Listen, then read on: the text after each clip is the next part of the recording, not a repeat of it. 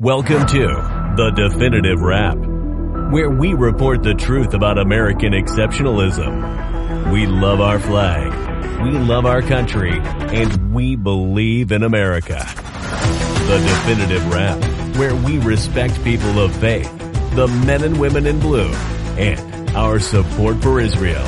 And now your hosts, Bela Sebro. She's the nice one. And Alan Skorsky. Uh, he's not so nice. But together they are the definitive wrap. I'm Alan Skorsky with my co-host Bela Sebrow, and welcome to the definitive wrap. We thank Vin News for hosting our show. I have always been fascinated by books written by those who traveled back to Europe to investigate and research the lives of their ancestors who lived through the Holocaust. Today's guest, Meriel Schindler, whom Bela will introduce shortly, is the author of The Lost Cafe Schindler. Cafe Schindler was built by her uncles, Hugo and Eric, in the early 1900s and was considered the place to be in Innsbruck, Austria, where they served the best pastries and featured the most talented musicians for dance nights. The cafe, though under a different name, is still operating today.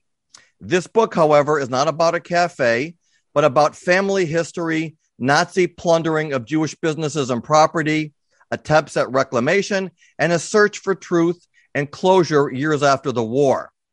Our guest discovered her father's papers in 2017 after his passing, which served as a link to his family back in Austria, going back to the late 1800s and early 1900s, including family members who served in the Austrian military during World War I. Meriel discovers that her great uncle, Edward Bloch, was an incredible medical doctor who took care of everyone, rich and poor, at any time of day or night. Meriel Schindler discovers that her uncle Edward was given special protection during the Nazi onslaught of Austria because during the early 1900s, Dr. Bloch treated Hitler's mother for breast cancer and treated young Adolf Hitler himself. There were a lot of lessons from this book, which showed that even Jews who were fully assimilated with their non Jewish neighbors were not spared from the Nuremberg laws or Nazi inspired anti Semitism. And as the author wrote, there were so few Jews in this part of Austria for neo Nazis to even blame their problems on. We will talk about this and the rest of her fascinating book during today's show. Bela? Thank you, Alan. I often talk about being a child of Holocaust survivors. And as such, anything remotely familiar with the topic, I will get my hands on to read.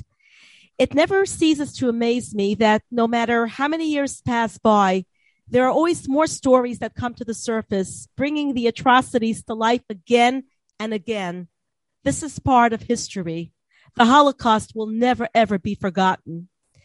The book, The Lost Cafe Schindler, One Family, Two Wars, and the Search for Truth, which was published by W.W. Norton on October 12th, centers around the Cafe Schindler, the social hub of Innsbruck. Famous for its pastries, as Alan said, home distilled liquors, live entertainment, and hospitality, the cafe became an eyewitness to the history that we know. As conditions for the Jews became unbearable, the Schindlers were forced to leave, and the cafe was no longer the place for jazz and apple strudel, but a place for Nazi officers to go clubbing and drinking. I remember quite a few years ago, I read the book written by Brigitte Hamann that is based on a diary of Dr. Edward Bloch, who treated Hitler's mother for breast cancer, something of the Lost Cafe Schindler touches upon as well. This is a true story about our guest grandfather, Hugo's Cafe, but it is really also about making true what had been falsified by her father, Kurt. The Lost Cafe Schindler recreates the journey of an extraordinary family whose relatives, according to Kurt, included the Jewish doctor who treated Hitler's mother when she was dying of breast cancer, Franz Kafka, Oskar Schindler, and Alma Schindler, the wife of Gustav Mahler. But was any of that true? Let's find out.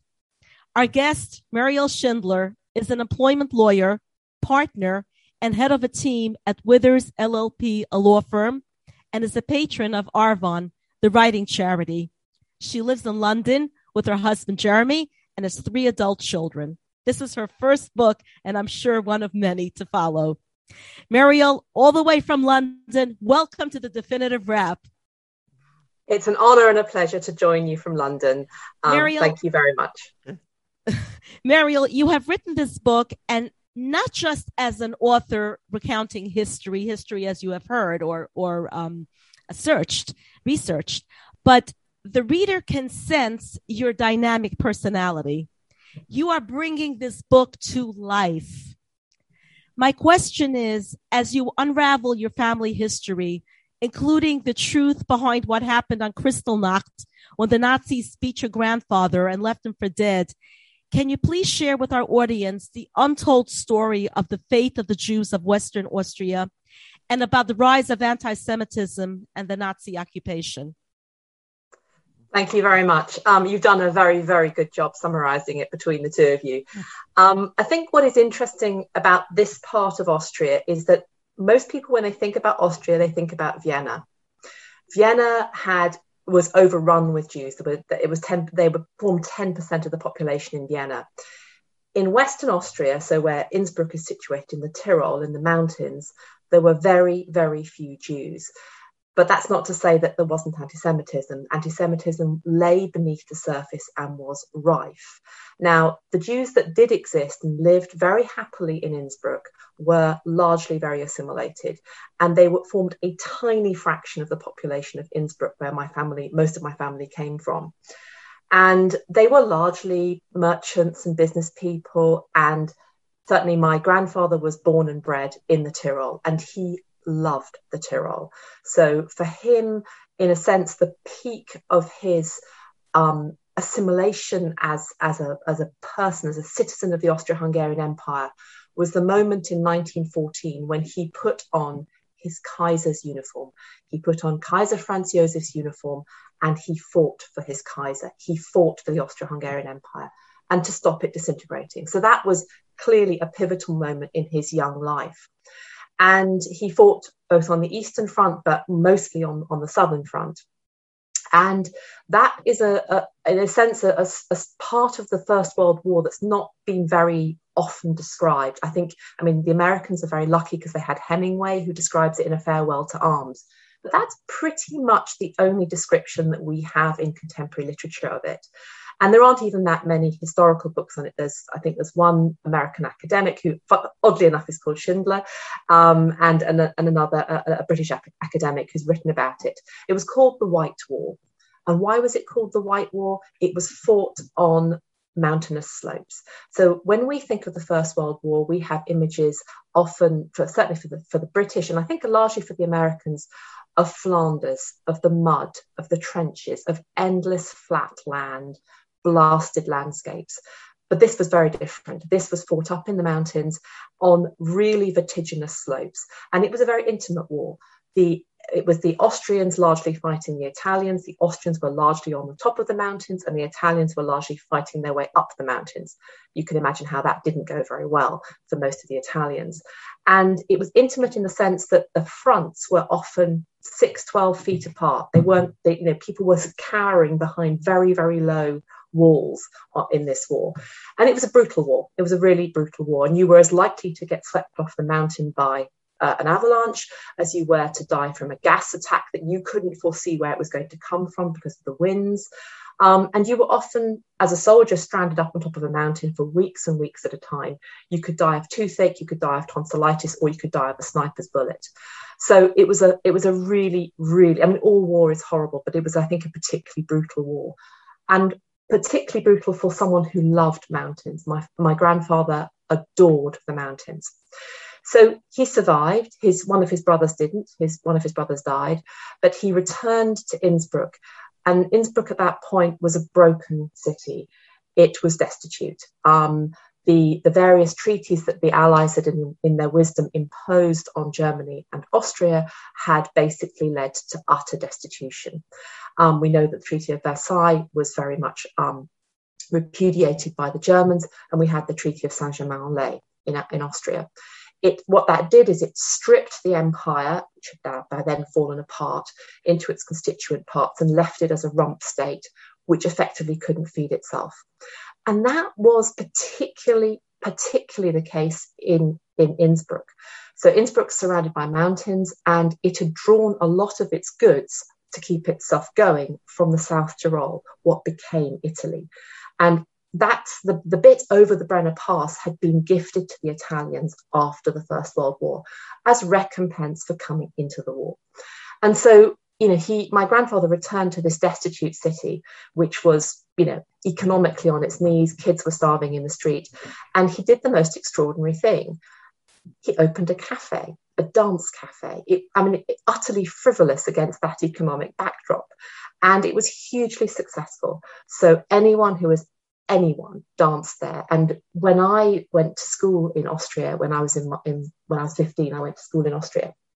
Um, even with my name, and even though it was decades after the cafe hadn't existed, the moment I mentioned my name to the parents of my friends or to the grandparents of my friends, they went, "Ah, oh, the Cafe Schindler.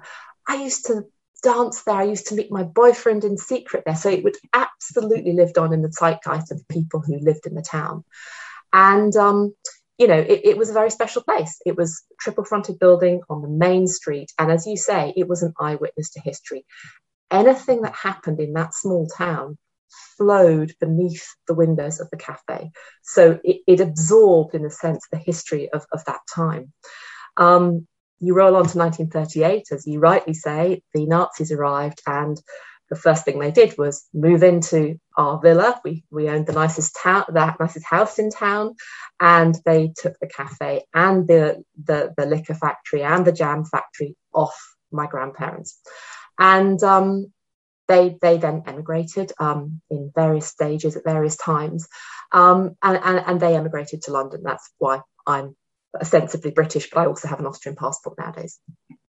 You know, that's so a little bit of a story. One of the reasons I loved your book, I mean, I loved it, um, that you brought so much history there because I read a lot of books and I, I have a treasure trove of books about the Holocaust. I still try to wrap my head around everything. My parents were both born in France. I'll tell you about that a little bit later.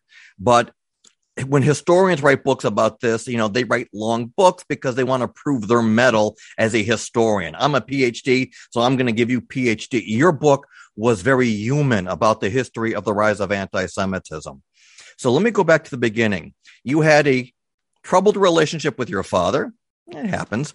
Um, and you said he was a hoarder.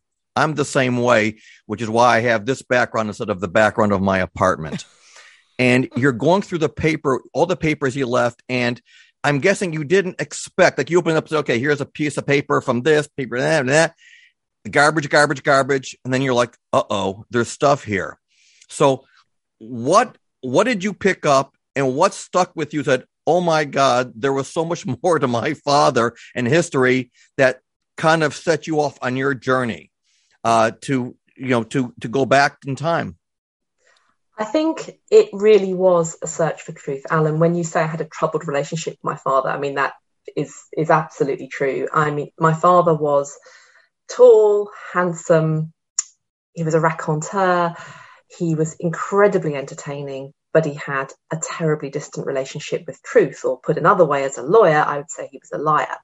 He lied about a lot of things but there was often a tiny grain of something that was the origin that was probably true, but it was embellished. So when he died, I was left with an awful, you know, he died destitute, and I was left with a lot of anecdotes in my head.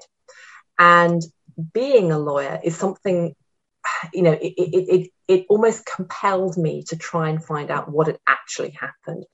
I had for a large part of my adult life, discounted many of the stories he told.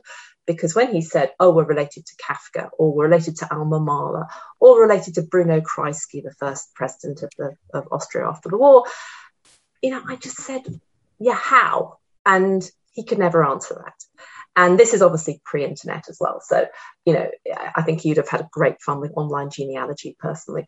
Um, but um, and so my, my that what what compelled me to to pick up the papers in his cottage and sift through them was first of all to make sure we were chucking out the right stuff and it, it was the most i mean it was like it, when people talk about a Kafkaesque mess, it was absolutely that. There were towering papers, piles on every surface, on the floor, everywhere. And we went down there, I went down with my sister and our two husbands, and we tried to sift this stuff to try and pack up what we thought was relevant and important. And I didn't know at that point I was going to write a book. In fact, I boxed up a lot of the papers because I felt they were too frightening to look at. They were emblazoned with swastikas. And although I read fluent German, reading through stuff with your family name on it and Heil Hitler uh, all over it is not a pleasant thing to do. So I, I largely boxed them up. But the thing I came back to time and again were photo albums. Now, oddly, these were family photo albums that I'd never seen. Some of them had been in the attic and I hadn't ever seen them, and some of them had been hanging around, but I wasn't interested in them as a kid. They're tiny black and white photos, they're not terribly engaging, and like so many photo albums from that year, and I'm sure it's the same for both your families, they didn't write the names underneath them. They didn't, they expected to be able to orally pass on who was in the picture. And of course, he was gone. And I had no idea who were these people in long frocks with bonnets on, on sledges. What a most, the most inappropriate thing to be, you know, on a on a toboggan in a in a long frock. Who were these people? And so I I was curious. I've always been curious, and I was trying to. It was a search for truth. It was trying to work out who who we related to, whether any of the stories he told were true, and I suppose to try and lay to rest what had been you know a really quite a troubled relationship with him and i think that's you know, what i largely largely did in it Bela? Meriel, um, you talk about uh, your father Kurt, um, who had either a faulty memory or an interesting relationship with the truth. So, what were some of the more outlandish things he told you about your family, and were any of them ever true? I think there are two very good examples, and they are they are at opposite ends of the spectrum. Okay, so um, the first one is the Kristallnacht story, and the second one is the Bloch story. So the the Kristallnacht story, which I mean nowadays people tend to call this the November pogrom because Kristallnacht is simply too poetic a name for what was actually a night of hideous violence. And the way my father told that story was that, you know, some Nazi thugs knocked on the door in the middle of the night. He was present. My father said he he witnessed the fact that they broke into the flat that they were living in, and they picked up a toboggan, his childhood toboggan, my father's childhood toboggan, one of those classic Austrian toboggans, beautiful wooden hooped toboggan with metal runners underneath it to stop the wood splintering on the snow. And they smashed the toboggan over my grandfather's head. And my father described that to me. He described it to my kids. And we grew up with this story that he was an eyewitness to this horrendous attack on his father, my grandfather. There's only one thing wrong with that story. The attack took place. My father was 13 and he was safely in London. And I have categoric evidence of that because I have his childhood photo album where he writes in it, first day in London with mummy, September 1938. Now, there's no way on this earth that his mother, who was in London, sent him back to Austria. She just had him rescued from Austria. He wasn't there. He was never there. But he used this story of, of being an eyewitness to a severe beating, which my grandfather survived, but only just. Um, he was very, very lucky.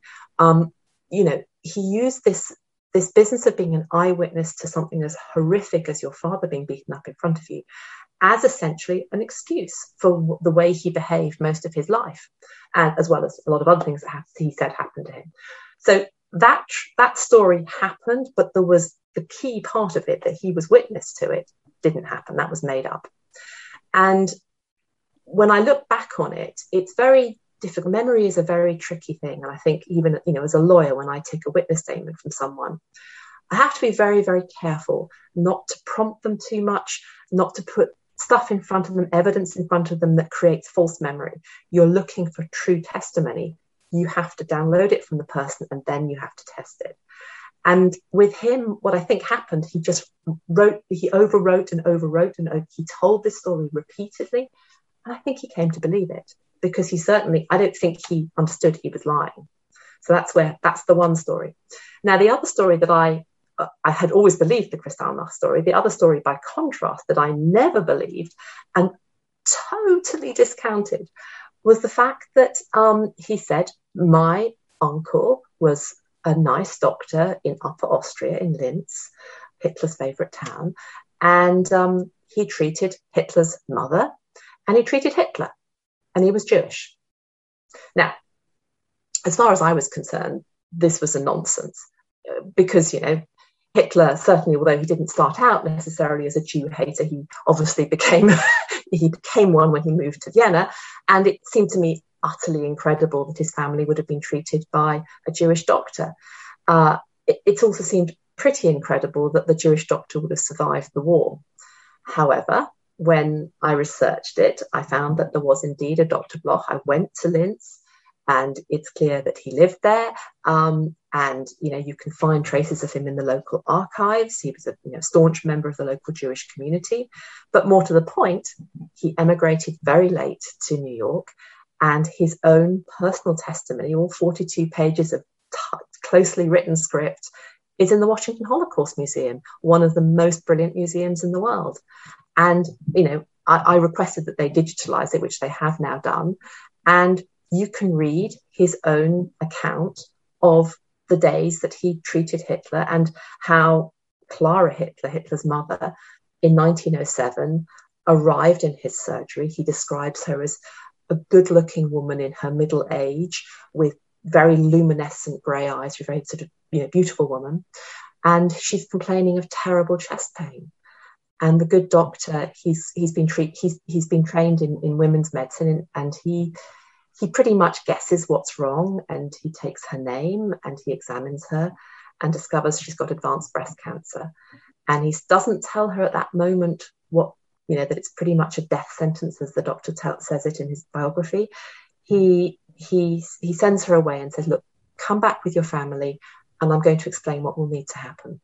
A couple of days later, she reappears in the surgery and she has young Adolf Hitler, age 17, in tow and the good doctor explains that she will need a double mastectomy and that he will organize it. And the effect, and he describes the effect on Adolf Hitler, who is an adolescent boy who clearly adores his mother. Absolutely, he talks about the strong bond that he can see between them and how there are tears streaming down Adolf Hitler's face, and that he will do he, promises to do his best for clara. And he organizes the operation. He is present during the operation. And the moment the operation is over he goes and visits the young family and says look it's gone as well as can be expected. We'll just have to see how she recovers. And she makes a bit of a recovery i mean she dies about a year later and you know he looks after her in a very dedicated fashion throughout that period. Hitler is on the scene there. He takes over some of the household chores and, you know, they have a bond. And, you know, roll on to 1938. Hitler arrives back in Linz, his favorite city. He hated Vienna. He has huge plans for Linz. It's, it's his town. He's going to build art galleries. In fact, all he does actually is build the Hermann Goering works just outside Linz, which is then a, um, a, very much a goal of bombing for, for the Allies. But anyway, um, and he arrives, Hitler arrives back in Linz, this huge, you know, invading hero, if you like, to crowds on the street, to adulation. And one of the things he asks is, is my doctor still alive? The good Dr. Bloch? And some of the cronies say, yeah, yeah, he's still alive. And he goes, Yeah. If all Jews were like him, we wouldn't have a problem. So he really was this protected man and that that story was repeated by various people to his daughter so it's got you know good roots and he he really was um, protected and so whenever there was some new law that came out that they had to give in their ration cards or have a j stamped on it had their phones taken away None of that applied to Dr. Bloch. So his little flat in, in Linz became a sort of meeting point for all the Jews who were trying to escape from Austria, from, from that part of Austria. And he tried to help and eventually emigrated himself. Um, and there's some fantastic tales uh, around that time around, you know, how the fact that, you know, Hitler, when he'd gone to Vienna, had sent him a couple of postcards saying, you know, one of them was the hand, one of those hand painted ones that Hitler we know did in Vienna, and, and he hand painted it and gave it that sort of antique appearance by sort of drying it in front of a gas fire, and he signed it. You know, you're eternally grateful, Hitler. And, and so, you know, he, and, and oddly, the doctor had kept these tiny mementos from this patient. And when the Nazis arrived in Linz in 38, they took the cards off him.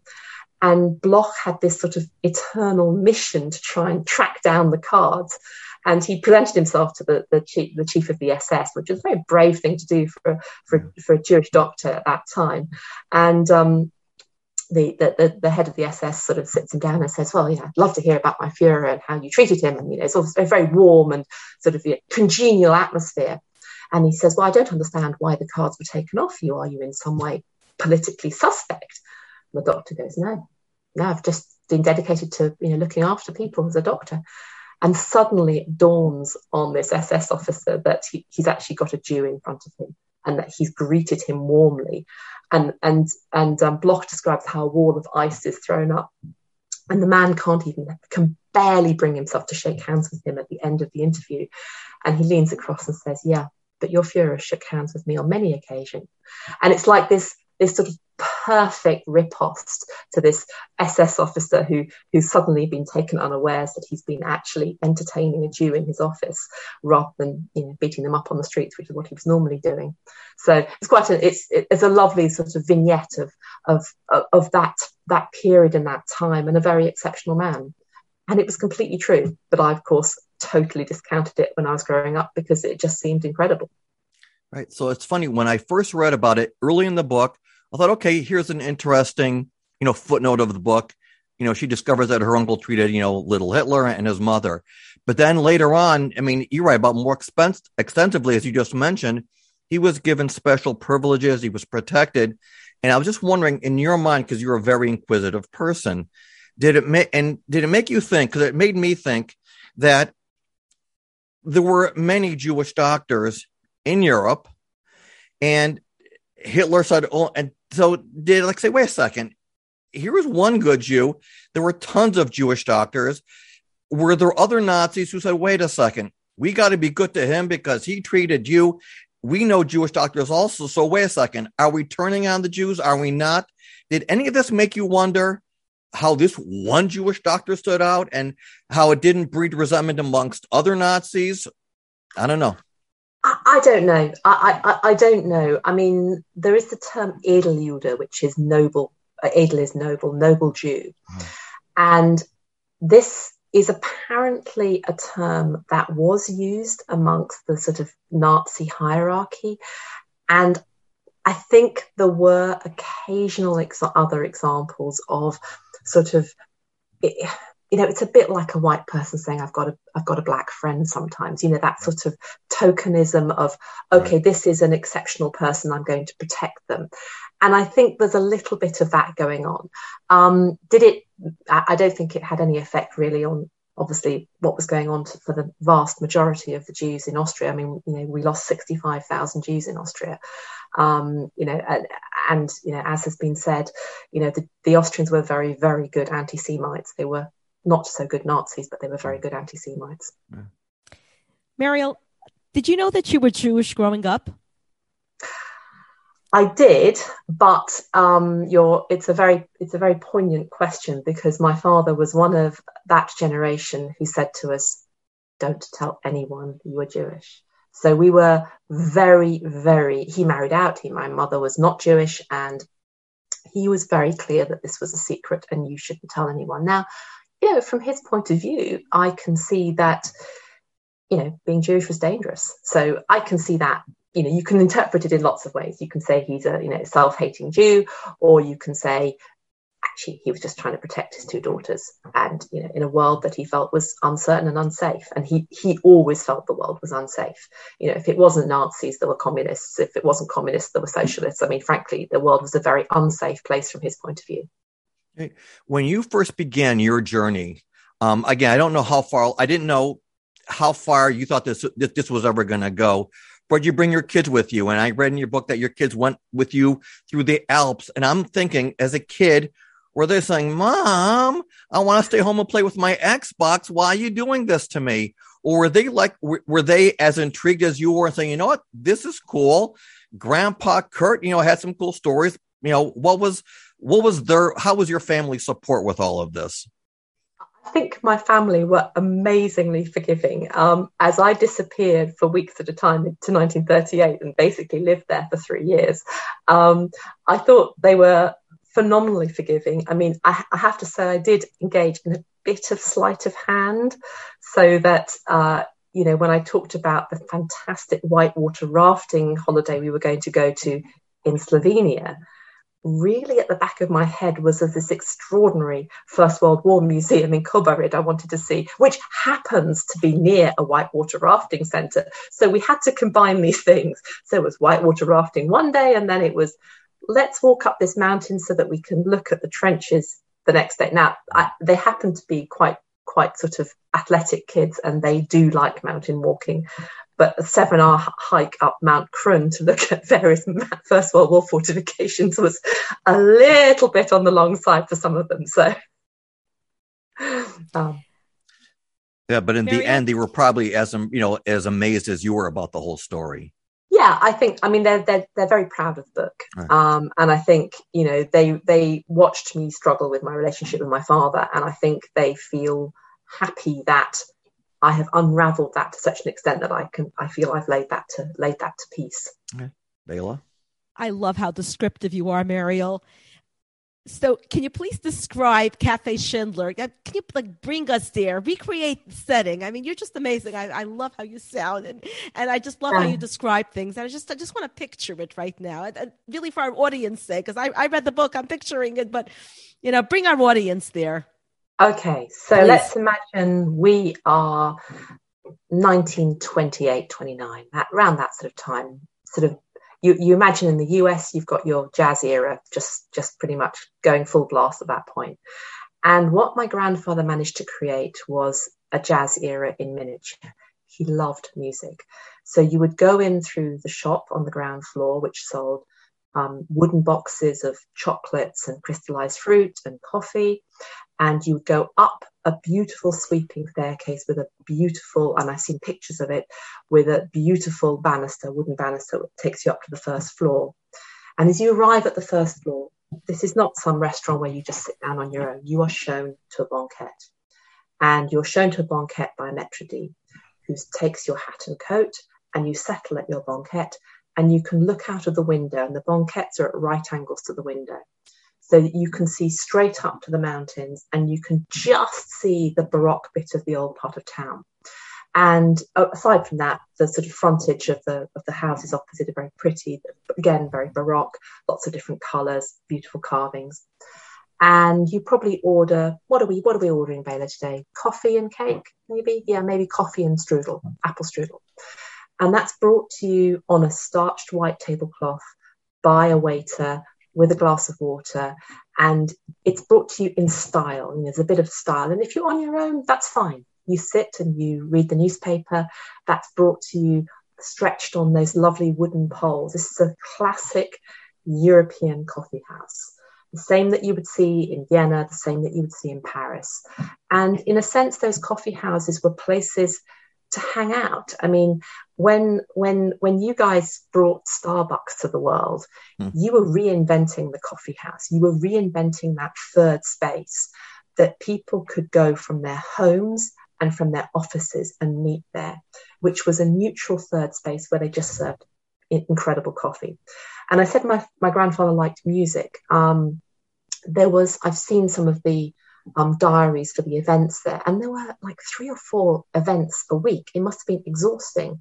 Um, and he had all sorts of, I mean, Alan's already mentioned, he had all sorts of um, famous singers who came, but also he loved jazz. So when jazz arrived in Austria, much later, obviously, because it came from the US, um, he, he, he threw open his doors and invited jazz musicians in.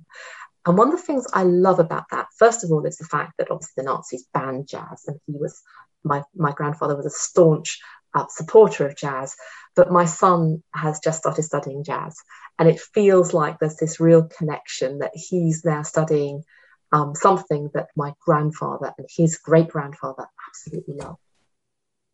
You know, so I have a two part question. Um, in the book, you talk about, you know, the famous apple strudel. And the first thing that came to my mind, and I don't know why, was the scene in Inglourious Basterds when Colonel uh, Landa, and then later on in the book, you reference Inglourious Basterds. I'm thinking, okay, there's a connection between us, Meriel. And, you know, again, French is a much nicer language than German. And if you remember that scene where he, said, he, he had Shosanna with him and they bring the strudel and he goes, ah, ah, ah, you must put on, you know, in the French, le crème. So I don't know if that's what they served also in Cafe Schindler, but yeah. to your knowledge, are there any other landmarks in Europe today that were started by Jews that are still standing that have the same panache as Cafe Schindler? I I can't talk for the whole of Europe. That's above my pay grade, Alan. Um, but I can talk for Innsbruck, and I think I'm I'm pretty sure that the Cafe Schindler, I'll say it's it is now still going. Um, it is it, it, will it'll be hundred years old next year in 1920 in 2022 because it was founded in 1922, and um, it's it is I think the only previously Jewish owned business that's still going. Um, and the story of, of, of, how it was reinvented by someone else is is quite intriguing. In that, um, so my what happened obviously the, it was taken away from the, the cafe was taken away from my grandfather during the war. As Bela said, it was it became a Nazi officers' drinking club. It was hugely successful in that guise. And then at the end of the war, seven years later, for Austria at least, um, the Nazis all scarpered. The senior ones went into hiding. And very, very surprisingly, my grandfather chose to return to Austria. And very, very, very few Jews returned. And I think there were there were two families that returned to Innsbruck. Um, the rest wouldn't have just just it, it, was just inconceivable that they would return. Anyway, he chose to go back. I think he just loved the mountains and he wanted his cafe back. And he was fairly confident because he had friends and he had a very, very loyal lawyer who had looked after him all the way through. And he got the cafe back. Sadly, he only lived until 1952. He died of a heart attack. Um, and my father inherited the cafe, and that's when things went wrong. My father was a lousy businessman, and the cafe got sold. And then it disappeared off the high street. So when I said I was at school in Austria, um, at that point, there was no Cafe Schindler on the main high street. It just had lived on in people's heads. But roll on to 2016 when I returned to Innsbruck um, with my kids in tow and my husband, and I was regaling them with my normal stories about this cafe. Long before the book uh, and a year before my father died. And um, we were walking down the main high street and I'm telling them that, you know, their grandfather had this amazing cafe, no, no, no, no, no. And they're going, yeah, mum, yeah, mum, yeah, mum. Mm-hmm. And I look up and there's the Cafe Schindler back. My name across the cafe in exactly the same building. So I storm across the road um, and my kids are thinking, oh my God, she's going to make a scene. This is just going to be so embarrassing. Mm-hmm. Anyway, so I go up to the first floor and I say, can I speak to the owner, please? And the, they say, oh, the owner's out, he's on holiday. And I think, okay, I know. And they say, what do you want? I said, well, my name's Schindler, you know. Huh? And uh, and they go, well, they give they give me his email address, and I get in touch via email. And there's a very tentative response because my email has a lawyer sign off, and he's thinking, right. oh, no, this this this Schindler's crawled out of the woodwork. She's going to demand some money. I had no no interest in demanding money. I was just curious.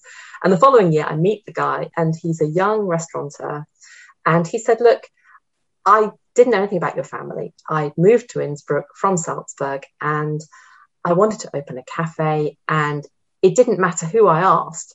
whether when I went to the planning office, when I went to the licensing office, when I talked to my brother in law, they all said, My friend, it's got to be called Cafe Schindler.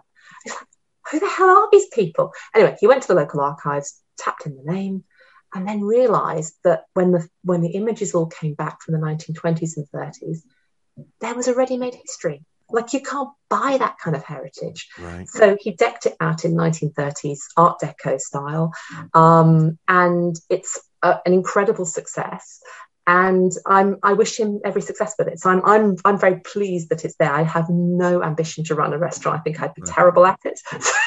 so I'm very pleased that it's still there, and it's it says a little something about the resilience of Jewish business right. and commerce and, and important things like that. Because, you know, most of the most of the Jewish businesses went bankrupt because they were starved of resource and funding, and then the names were changed. And so the fact that we've got something that is still operational is amazing. And certainly it's the only thing in Innsbruck. The rest of Europe, I don't I don't know for certain. Okay. Bela, you can go and then you know we'll uh, yeah. Go ahead. Yes. Okay. Meriel, um, your book focuses on what happened to the Jews of Western Austria during the lead up to the war. Um, how do you think their experiences differ than that of Jews in other Nazi occupied countries? I think the Jews of Western Austria were particularly unlucky with their Gauleiter. So this was the Gauleiter was the regional governor basically, and there were 42 of these regional governors throughout the German Reich, and they reported straight to Hitler. And I think the Jews of Western Austria, even though there were very few of them, were particularly unlucky in their, their Gauleiter because he was very obsessively pro Hitler and anti Jew. And he, it was basically a competition. He wanted to be the first Gauleiter to make his Gau, his province, Jew free. So I think that they fared particularly badly, even though there were so few of them. And there's this real central conundrum that you could be so virulently, virulently opposed to people when there are so few of them and they're so inoffensive. Um, and you know, it's it's one of those central puzzles, I think, of that of that of the history of that area. And when you look at Kristallnacht, um, the, the the pogrom in November, it was one of the deadliest pogroms in the whole of the German Reich. So two Jews died that night. One was severely injured and died straight afterwards. And when you think about what the purpose of that of that pogrom was, it was not to murder or kill. That was not on the agenda at the time. The purpose was to scare the living daylights out of the Jews so that they left. That's what the official policy was. It was not a kill command.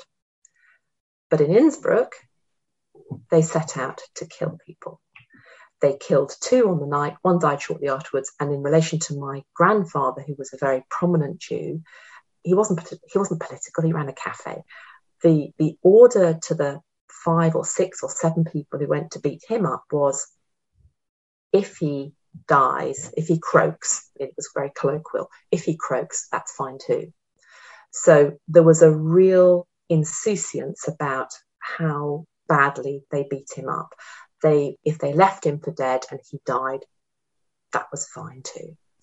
And so when you say, you know, how did it, how did it differ? I think it was a particularly vicious brand of anti-Semitism, which I think differed to some extent from the rest. And, uh, and very early, it was very vicious. I encourage our audience to purchase the Lost Cafe Schindler one family, two wars, and the search for truth. Thank you, Meriel, for joining us today. Thank you to vinnews.com for hosting our show. And of course, thank you to our audience for tuning in. Thanks for listening to The Definitive Wrap with your hosts, Bela Sebro and Alan Skorsky. Be sure to tell your family and friends they also can listen to The Definitive Wrap on Apple Music, Spotify, Google Play, and your favorite streaming service. See you next time on The Definitive Wrap.